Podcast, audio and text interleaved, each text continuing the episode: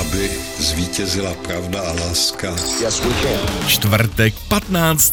února, svátek mají Jiřiny. Všechno nejlepší. Tady je Petr Jungman. Pivovarnická firma Heineken byla založena před 160 lety v roce 1864. Založil ji tehdy 22-letý Gerard Adrian Heineken, když koupil pivovar v centru Amsterdamu nazvaný De Heuberg, neboli Kupka Sena. Je to trojka na světovém trhu s pivem. U nás Heinekenu patří několik pivovarů a ovládá asi 12% trhu s tekutým chlebem. Mistrovství světa v ledním hokeji v Praze na Štvanici začalo v roce 1947. Tam se naši hokejisté poprvé stali světovými šampiony. Tam jsme to měli v ruce.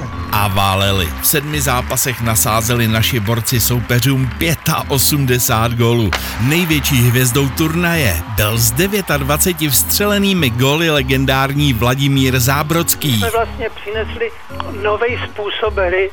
Tohle to bylo to, to rozhodující. Letos se bude hrát šampionát opět u nás od 10.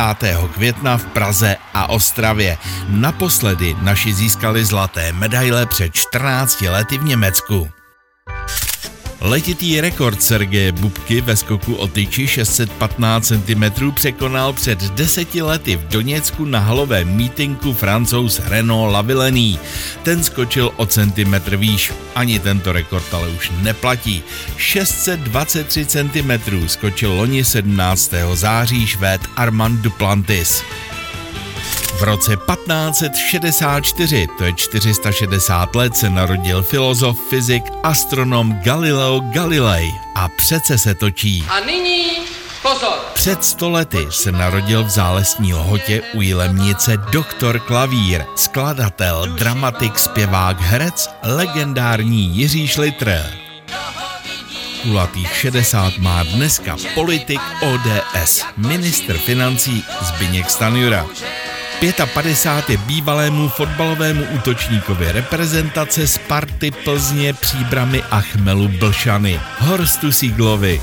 A kulatých 50 má dneska Krištof Michal, bývalý zpěvák kapely Support Lesbians, teď v dresu Portles.